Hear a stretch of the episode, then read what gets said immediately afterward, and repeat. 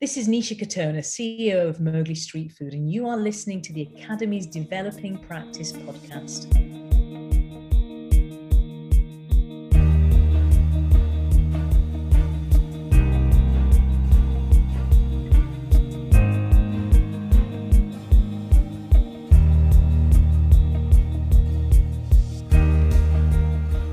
In this episode, we met up with Nisha Katona, CEO of Mowgli Street Food Restaurants and founder of the Mowgli Trust charity.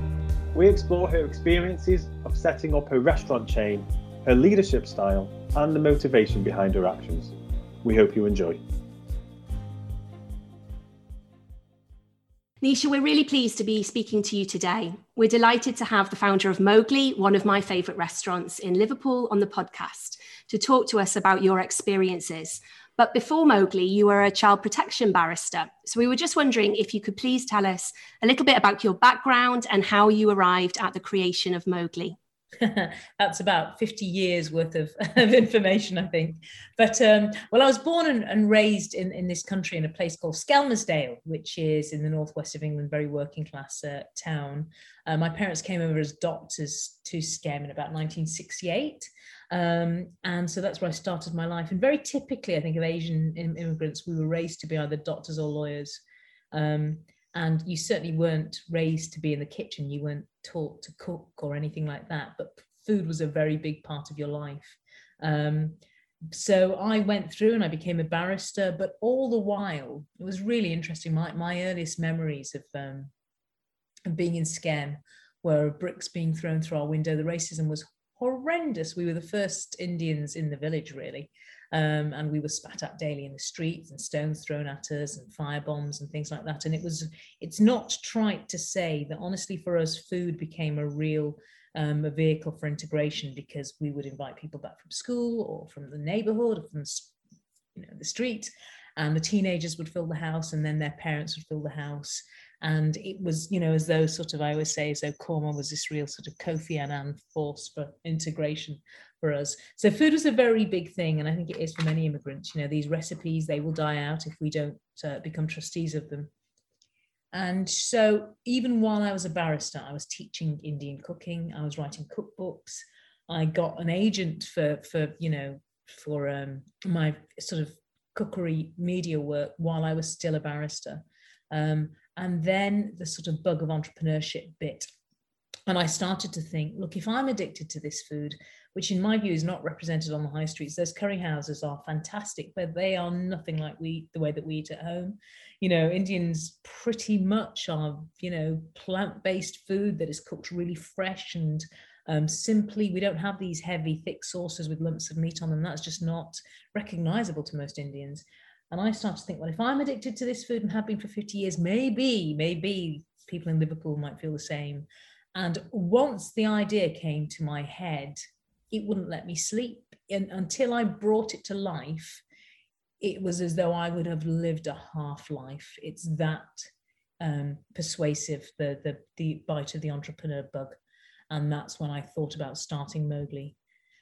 So I, while I was a barrister, what I did is I thought, well, I'll research this. Let's see if people really would want this kind of food.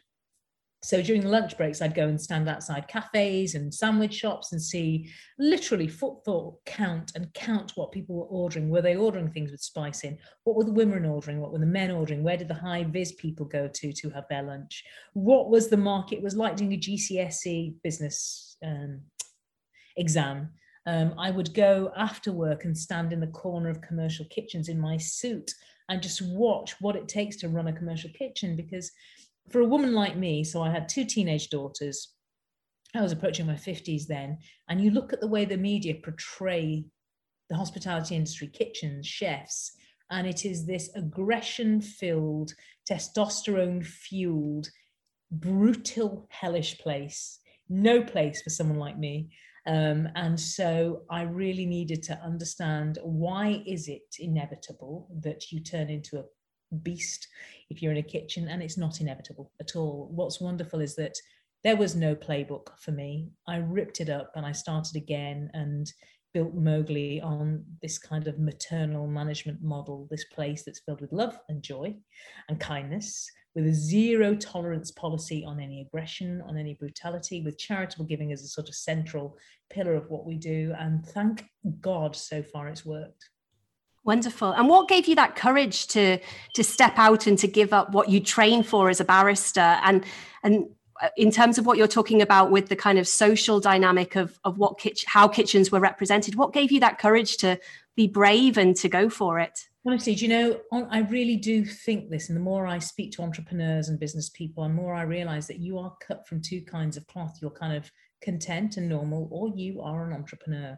And it isn't voluntary. I you know, in, into Mowgli, and still it's the case. The roof over my head is dependent on Mowgli. You know, I put all my savings into her.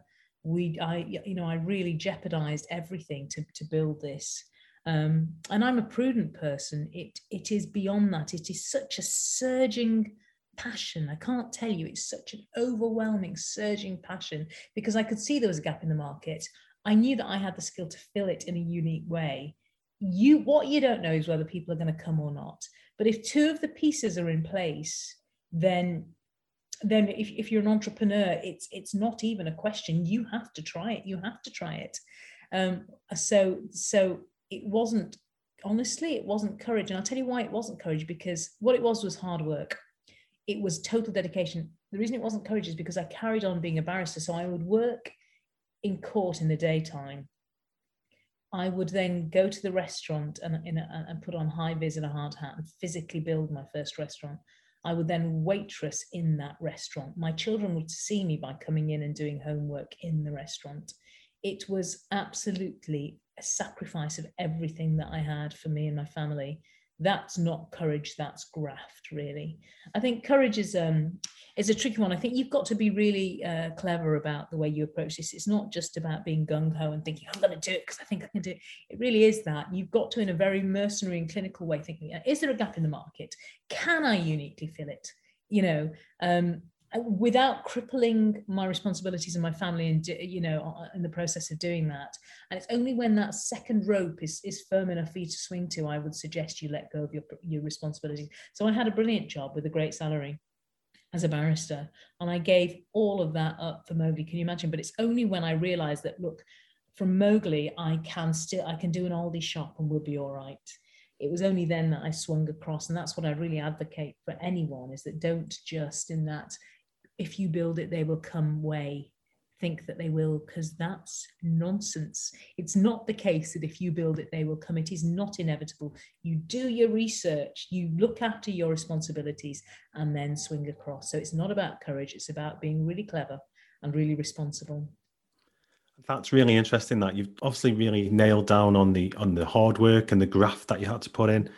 And I've heard from various people who are who have been entrepreneurs or are doing that at the moment, and they say similar things about that their passion is the work, not what you get out of it, but you know, it's the love of the process. Are you the same way? Yeah, you're absolutely right. It's so interesting to I find entrepreneurs fascinating. It's a whole different psychology. And you and what's so interesting is you're absolutely right. What I realized about them is that you know the successful ones. You look at the i mean for all of his flaws you look at the steve jobses and the dysons and the elon musks who's as mad as a box of frogs whatever you look at them all. And the thing that they have in common i was talking to my husband about this is passion. It's not about how they don't focus on the bottom line. You never go into entrepreneurism sacrificing everything focusing on the bottom line thinking i will make this much money. Because that will give you fuel for a couple of months maybe a couple of months.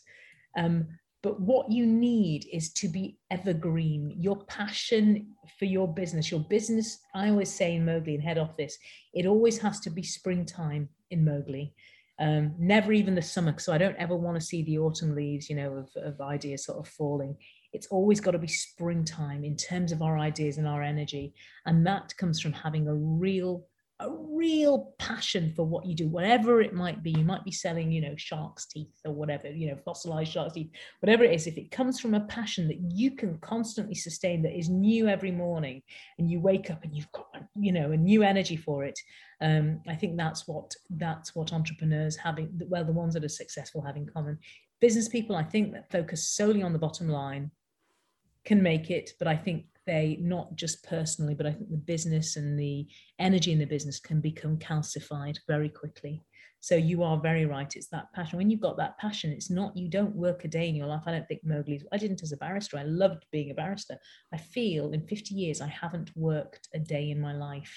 And I could only wish that for my children. It's all you could wish for for anyone you know and it's the same for you to look at us this is this is work and we're sitting here having a fantastic chat you know yeah it's, it's amazing it's amazing you know and i appreciate that every single day so that comes i think from the heart you've got to love what you do well, yeah, definitely. And the and the podcast for us is definitely a labor of love. We we really enjoy this part of our roles without you know without a shadow of a doubt. Yeah. Um, your passion um, has obviously led to Mowgli being really successful and has gone to from strength to strength with now 11 restaurants to date. Is that still up, up to date? Yeah, 11? Yeah, we'll open our 12th in oh, June. And then we, at the end of the year, we'll be getting probably 15 restaurants. I open about four restaurants a year. So, so wow. far, we're on track to do Cheltenham, Cheshire Oaks, Bristol this year. And then into next year, we will do Glasgow, Edinburgh, um, Brighton. I'm looking at Newcastle um, and Preston. So these are so for a year is what I will build while I can, if I can. Because for each Mowgli, we create 60 jobs and 40 grand a year for each house charity. So why would I not build? You know, it's you. It, it's that point again. Why am I building? Because the truth is, I would be better off personally if I just had one Mowgli and took all the money out of her. Do you know what I mean? That's that's a nice mama papa business. I don't do that. Sadly, you just you you look at I needed something bigger and better to get me out of bed every morning. And it's the creation of jobs, the charitable giving that we do in each thing. It's not a small thing. Honestly, you've got to have something worthy to work for. And that, that's why I build her. Yeah, well, we'll come on to the charitable uh, element of it uh, a little bit later. I mean, that some of the figures I've seen are, are amazing, really amazing. Together with that success as well. And by the way, just just can I just throw in that can Stoke be somewhere on that list because yeah. I need a Mowgli somewhere near me quite soon yeah. You're going to move to Liverpool, for goodness sake. Well, this is it. I can get to the one on Bold Street. So, yeah, at least yeah. and Cheshire Oaks isn't too far away. I'm away excited either. about Cheshire Oaks. yeah. I think it's great because it's got the parking and it's dog friendly. And for me, it's really wheelchair friendliness is really important, you know, mobility scooter because mm. my mum's in one. So, wherever I choose a new site, honestly, I go with my mum in a mobility scooter, take my dogs and my children. And that's how I go about choosing a new venue, is if it's no use to all of us, no use to anyone. And Cheshire Oaks is great in that way. Um, you've talked a lot about how Mowgli is there to enrich the lives in the cities that you go to, and that's a really nice vision to have. I was just wondering if you could um, explain to us a little bit about this kind of pillar that you have at the centre of your business for charitable giving. We had um, we chatted to the CEO of Clare House very recently on this podcast, um, and he was talking about the importance of kind of joining up um, business with with the charities. Could you tell us about your motivation for doing that? Yeah, it's um it comes from this sort of maternal attitude towards a business. It's really interesting. So the reason I build Mowgli, or, or the, reason we exist, is to enrich lives in the cities we go to, and that starts. It's not the food comes later. It starts with enriching the lives of my staff, my team. So I, when I go to a city, want Mowgli to be somewhere you would want your children to go and work. That's the criteria for me, because to be in work in Mowgli is almost nicer than being at home. And so I want my people, and this is where it all comes from, to feel three things. I want them to feel purposeful, nourished, and fulfilled. Purposeful meals means I want them to know that there is a career tree, that you can go from being a KP, a kitchen porter in Mowgli, to head chef and earn more than a junior doctor in two and a half years. That I need you to know that, and we'll get you there. Um, the nourished is we put on a whole package of, of uh, well-being programs. We send our chefs and our, our teams out to India to go and live in villages. We, you know, we completely gird their life around with in, uh, activities that enrich their lives. You know, it could be sushi making in the morning, or sourdough, or yoga, or cycling, or you know, abseiling, whatever it is. We put things on for them. We have a Friday night dinner every Friday where the team gets stays behind and gets pizza and we pay for all that. So that's the nourished. Now the fulfilled, I really do believe that as humans, for us to feel fulfilled, we've got to be outward facing. It's not about us, it's about actually seeing the needs of not just your direct community, but the people around you and globally. And that's charitable giving. So, in the way that I would raise my children to be aware of life outside of their little cosseted middle class world, I want my, my teams to be living and breathing you know the lives that our communities um, have and, and where their needs are and that's charitable giving. So every mowgli has a house charity.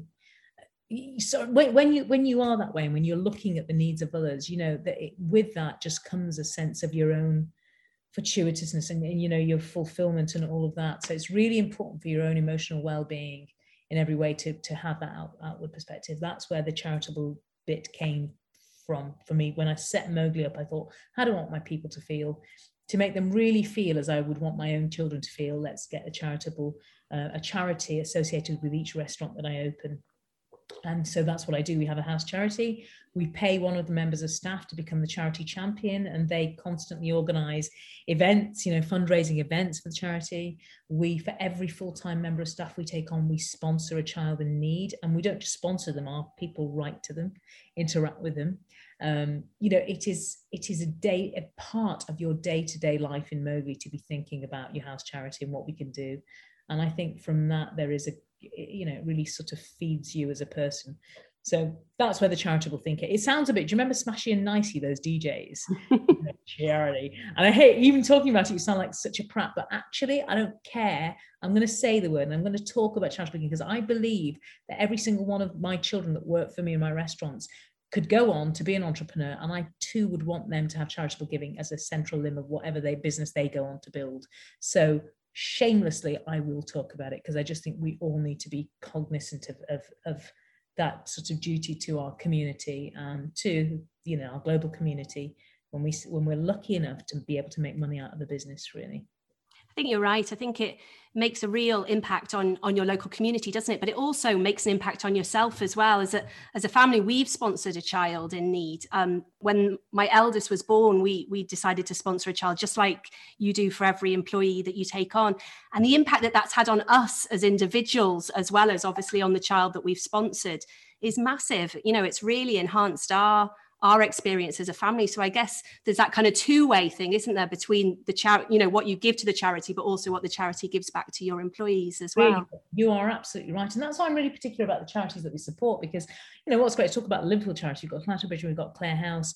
It's I call it co-parenting. So when I meet the founders and CEOs of these charities, I talk about co-parenting and, and we will stay with that charity as long as they look after my people, as long as they, and this is what's so important with Clare House and Clatterbridge, they take our teams around the hospital. So our teams understand that look, if we raise this much money, we get to get this kind of a machine, or we can have, you know, 40 pounds to make a wig, you know, for someone that's having chemotherapy. Those tangible indicators of where, where the money's going are so important. So I only work with charities that actually day to day are helping co-parent my Mowgli teams. But you, like you say, Alex, you know, you've raised a child now with this kind of sibling, a charitable sibling, and this is exactly what I want to do with my Mowgli family: is that they grow knowing that you know charitable giving is an important part, really important part in terms of what it does for them and in terms of what it's doing for the person that, that's benefiting.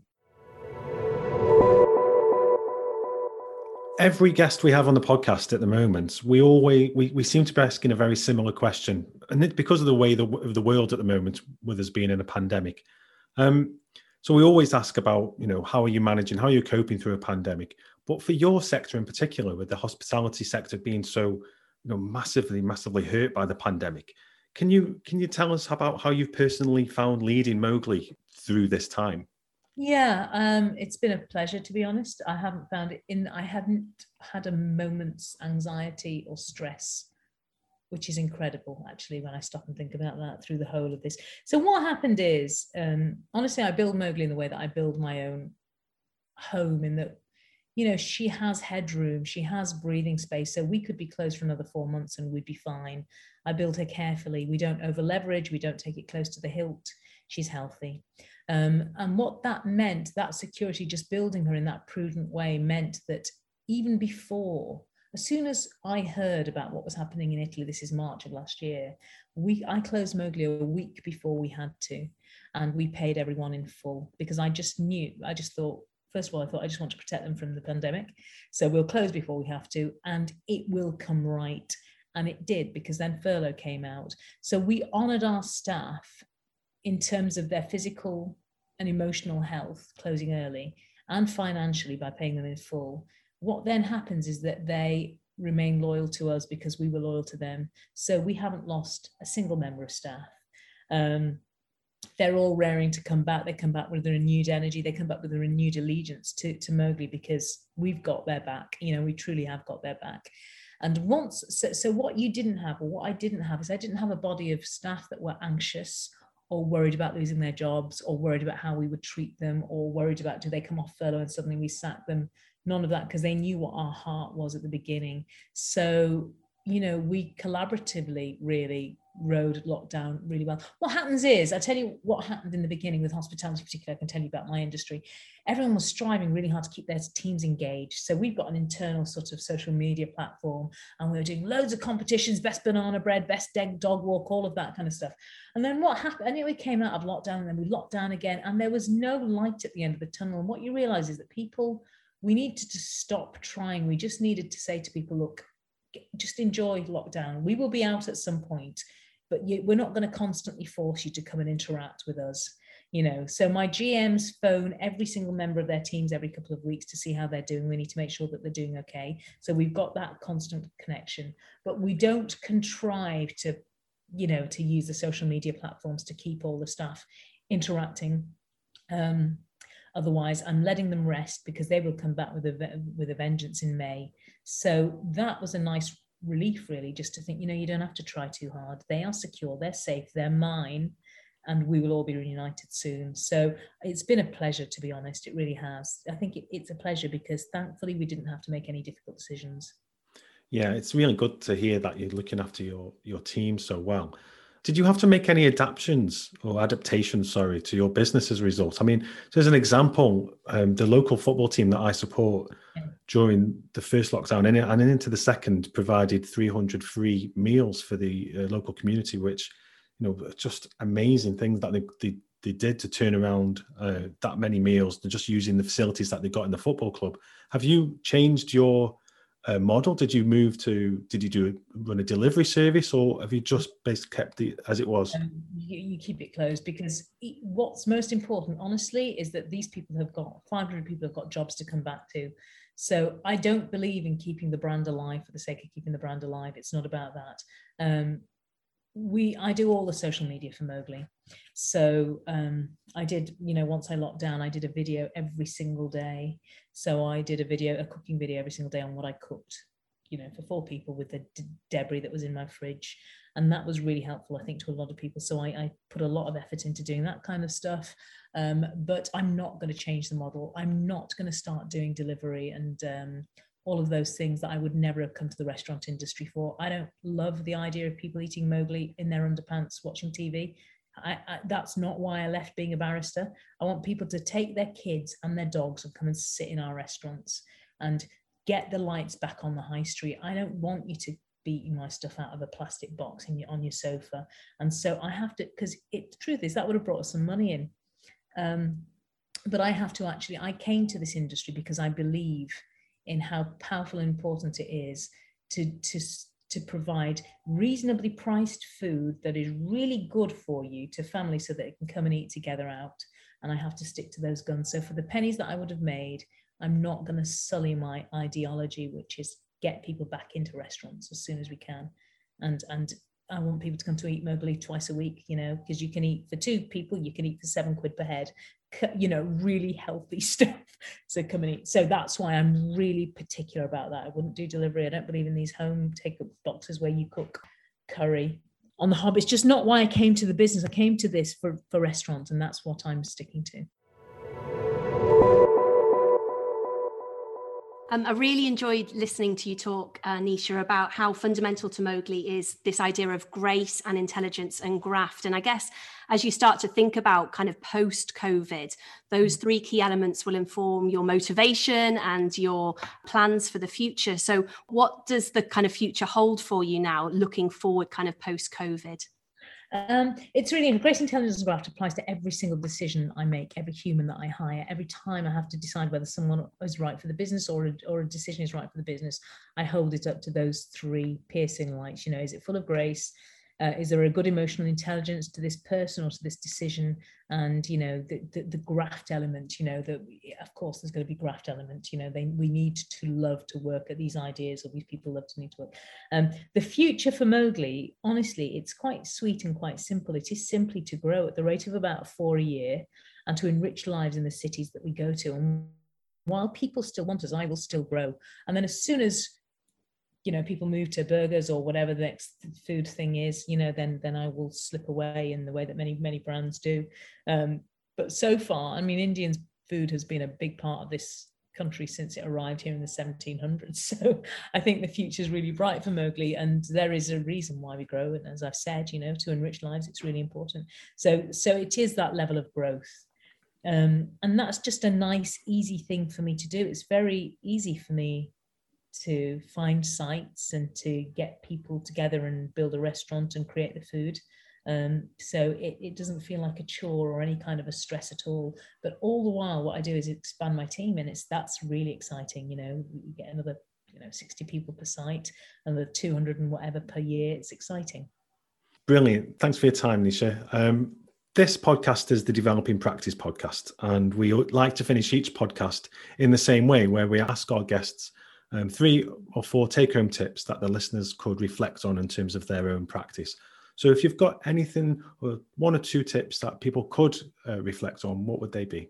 Um, I think I think when you're leading or starting a business or starting a project, for me, what I realize is that I need a real sort of compassionate clarity of purpose and you've got to work out what that is. Why is it that you are doing this thing? You know why is it that you've decided to start a new job or a new project or are hiring this person?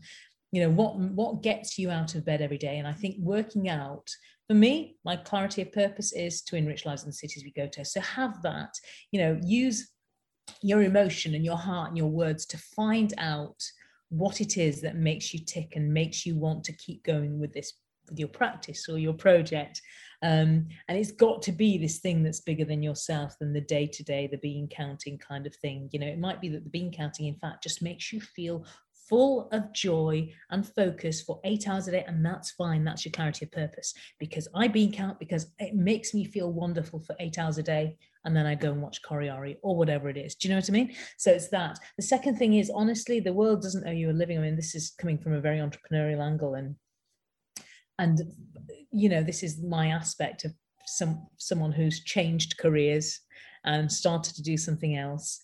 And it really is you have to be so circumspect and um and you know sort of calculating in a really humble way about the chances of your success because the world doesn't owe you a living. You've got to really bring something a unique passion a you know a real skill to the widget that you're going to create.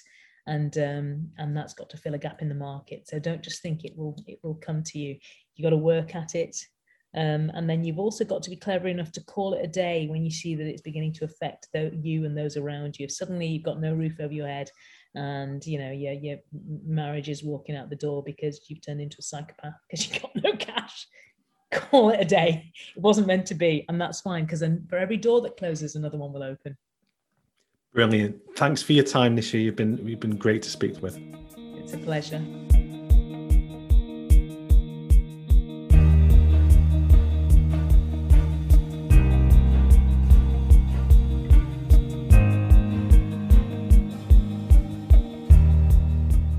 Well, I really enjoyed that conversation with Nisha. There was lots there um, for me to think about and reflect on in terms of uh, my leadership style and my practice.